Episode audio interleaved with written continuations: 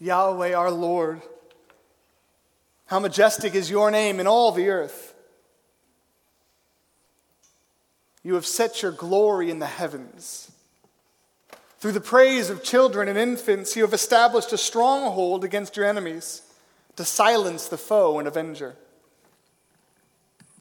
When I consider your heavens and the work of your fingers, the moon and the stars which you set in place, what is man that you are mindful of them? Or the Son of Man that you care for him, and yet you've made him a little lower than God and crown him with glory and majesty? You made them rulers over the works of your hands. You put everything under their feet all flocks and herds and animals of the wild, the birds in the sky, the fish in the sea, all that swim the paths of the seas. Yahweh, our Lord, how majestic is your name in all the earth. You guys can have a seat.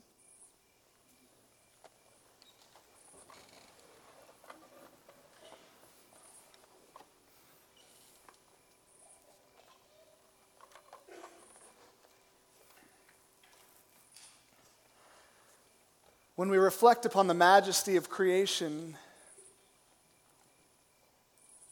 it's natural for our hearts to turn towards the responsibility that we hold towards our Creator. King David, the king of Israel who penned Psalm 8, was a man after God's own heart. He was a man with ups and downs in his life, with trials and temptations and enemies and a kingdom to run and yet he wrote some of the most majestic words about the glory of our great God and King. Imagine one summer night after a long day's work in the palace, David takes a moment, once the work is done, to go out on his balcony and overlook his kingdom. An ancient city is very dark at night, and so the moon would light up the silhouettes of the homes where his subjects lived. Off in the distance, where it grew increasingly black, David would look and see if there were enemies approaching, and yet this night it was clear and calm and warm. And when day turns to night and chatter turns to silence, the big questions of life became, began to emerge into our minds. God, who are you? God, who am I? God, what have you called me to do in this earth with this life that you've given me? God, am I doing it well? God, are you truly there? Can you hear me? Can you see me? Beyond the stars, are you with me? Those questions start to creep in. In moments of silence, we experience those questions, and some of us avoid the silence. We work hard until it's time to sleep and then wake up and go back to work because we want to avoid the questions.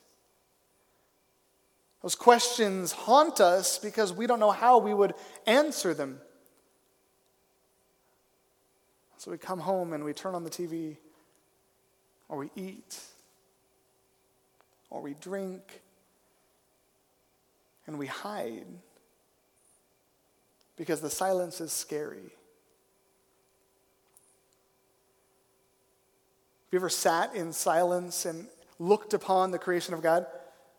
Stood on the top of a mountain and just gazed upon what lie before you the valleys and the rivers and the waterfalls and the vast creation, and you couldn't see any human beings. You just saw the, the mighty works of God.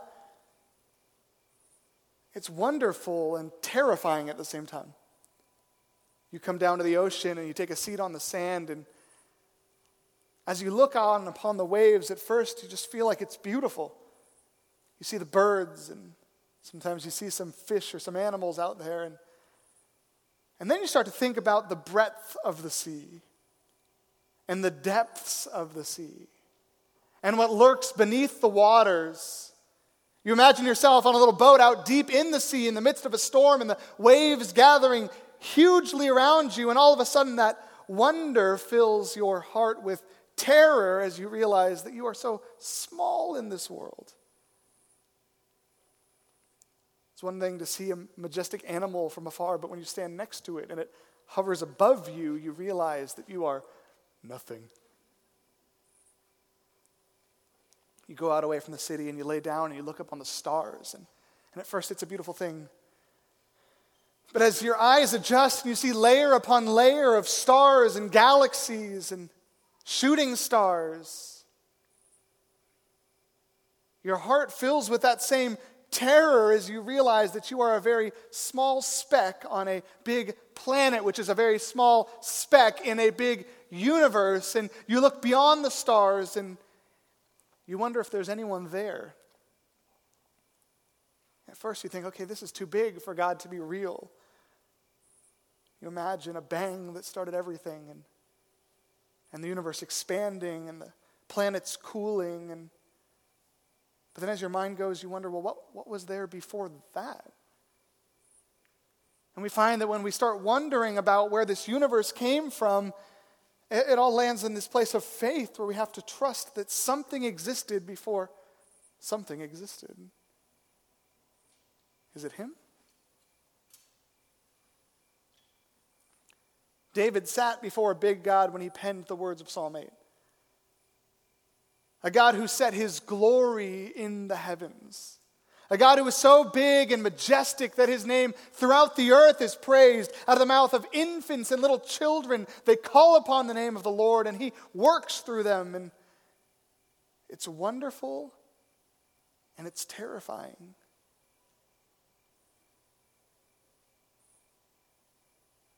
David says, when I, when I consider the heavens, the works of your fingers, the moon, the stars that you set in place, what is man? Who am I? That I'm here on this planet, this little speck, when I consider your heavens, who am I, God? Yet David says, Who am I that you are mindful of me? Who am I that you care for me? You've created us a little lower than God. You crowned us with glory and honor. You've put all things under our feet, the birds and the fish and the beasts, and you've called us to serve you on this planet, and you've given us this mantle of responsibility, God. We are nothing compared to you, and yet you've made us something. That's a lot of weight of responsibility. Yet the God of the universe, who exists beyond the heavens and even in the mouths of infants, he knows our names. He, created us in his image. And he gave us a responsibility to rule and reign for him on his planet. David was a king, and so he knew what kings thought about. And when he looked at the Lord of the universe, the God of the heavens and the earth, he thought about that God in the terms of, of a king. He refers to God in Psalm 8, verse 1, as his majesty. God, how majestic is your name in all the earth. He realizes that God has a rule over all things in the universe, whether it's in the heavens above or it's here in his dominion on this planet. He has subjects and he has enemies and he has control over all things. David himself was a king.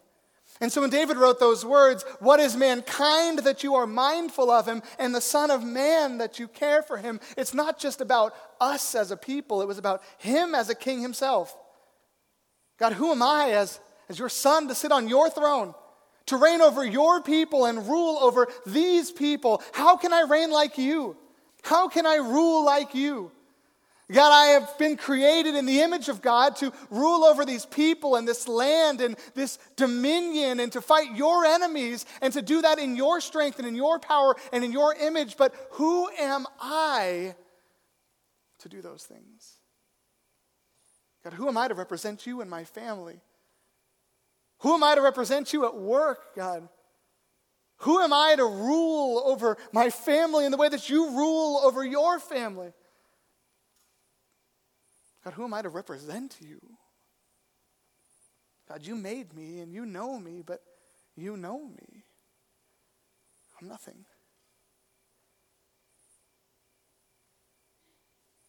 And David looked upon his kingdom. One of the first things he would see would be the house of Uriah right below his balcony. Uriah, the man who, whose wife David slept with. Uriah, the man who he had killed in battle so that he could bring his wife into his home. David's called to represent God as a king. What kind of king does that? We get filled with this responsibility and wonder when we think that God has created us to live as His image in this world and to show the world what He is truly like the image of the invisible God. And yet, who are we? Who are we that He cares for us? Who are we that He is mindful of us? Who are we that as we go and try to exert this dominion on the world, we, we fail and we fall and we stumble and we tarnish his image? David wrote that psalm about mankind. He also wrote it about himself. We look at that psalm and we think about ourselves. And we, when we know that when it comes to the end of the day, if it's our job to live like little gods on this planet, none of us stand a chance. That's why it's so beautiful that the God whose glory exists beyond the heavens saw fit to put on flesh and walk among us. To come into this earth and start to live out that vision of God and vision of mankind in Psalm 8. Paul says that Jesus is the image of the invisible God. He says that all things were created through him and for him. Says that Jesus, in Jesus, is before all things, and in Jesus, all things hold together. The Apostle John says, In the beginning was the Word, and the Word was with God, and the Word was God, and the Word was with God in the beginning. And then the Word became flesh and dwelt among us. The invisible God walked on our earth and gave us a picture of who God really is. And more than that, he gave us a picture of who we are really supposed to be. And Jesus quotes Psalm 8 when children call out, Hosanna in the highest. The disciples say, What's, what's this? And he says, Don't you remember what the scripture says? Out of the mouth of children and infants will come your praise. His children are declaring the truth that Jesus is the God of the universe, the God who put on flesh and dwelt among us, the God who showed us how to exert dominion over this world, how to, how to represent God in this world how to live for Him and look like Him and love like He loves us and treat people like He treats us and exert authority the way that God exerts authority over us. Jesus gave us that beautiful picture of how we are meant to live. And, and then, since we are people who have messed it up, He died on the cross for our sins. He rose from the grave to new life and ascended to the throne of God in heaven where all things are under his feet, where he has authority over the birds of the air and the fish of the sea, over every creeping thing that creeps on the earth. Jesus rules over all things. And because of him, when our lives don't add up, we get his righteousness. We get his glory because we're in His image when we're in Him.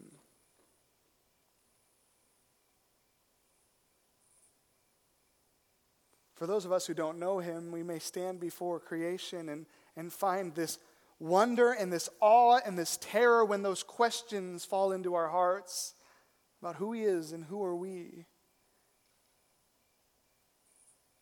And yet, for those of us who know Christ, and we look upon creation, we see the trees that tower above us. We see the storms that rage, or the mountains that rise out of the ground, or we see the birds in the air, or the stars in the sky. When we wonder with this awe of the majesty of creation, our terror turns to praise because we know Him. Because the God of the heavens and the earth cares for us. He minds us. He made us who we are. And so, though we are very, very small, we're held in the hand of our Creator.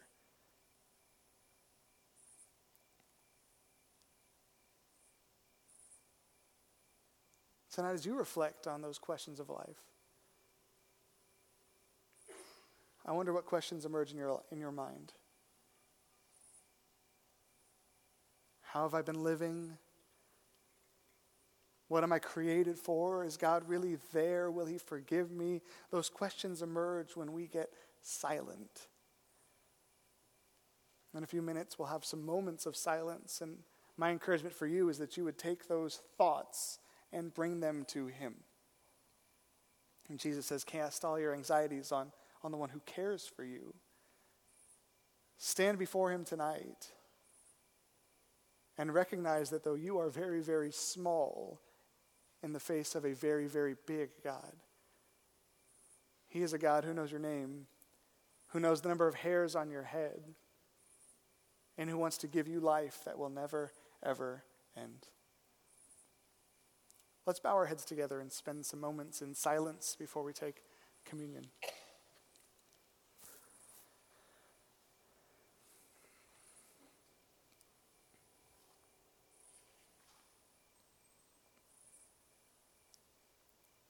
As your eyes are closed tonight, maybe this is the first time you've been quiet in a long time. You've been busy with your work or your words or scrambling or stress. Let's spend these next few seconds and sit quietly before God and ask Him to reveal to us where we stand with Him.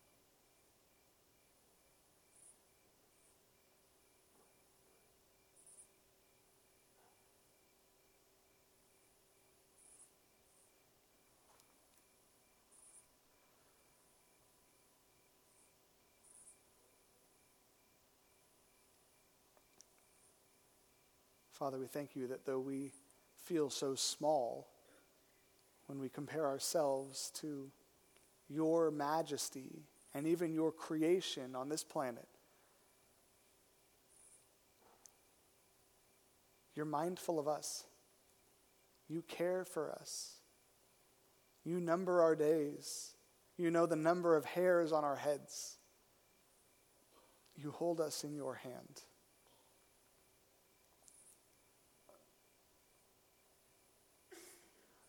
For those of us who are far from you and we fear your judgment or your wrath when we think of how big you are compared to us. We think of this psalm that reminds us that your enemies are silenced out of the mouths of infants and children, that you work gently to bring us to repentance, to turn us from our wicked ways and towards the truth.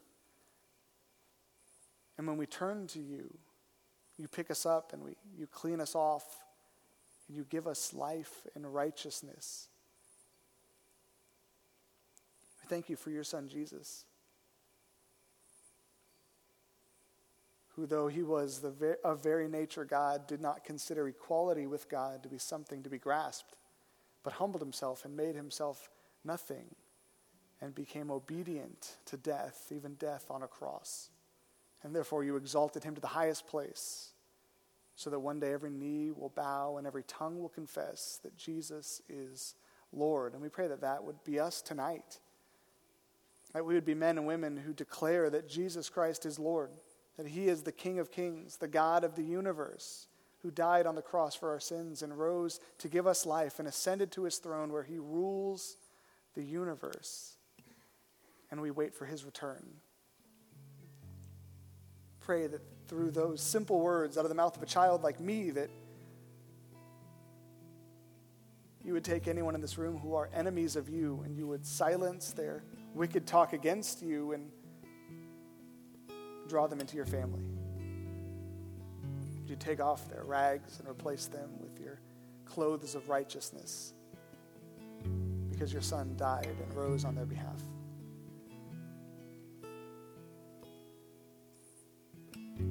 Tonight, as we take communion, we pray that you would remind us of the night that Jesus was betrayed. As we take this bread and we eat it, that you would remind us of the body that was given for us on the cross. As we take this cup and we drink it, let us remember the blood that was shed for us to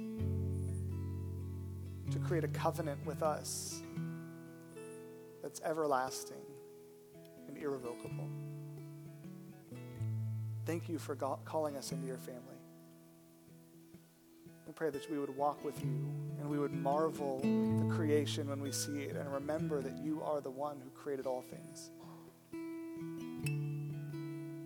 Help us to live in that beautiful tension between terror and wonder and worship. We pray these things in Jesus' name. Amen.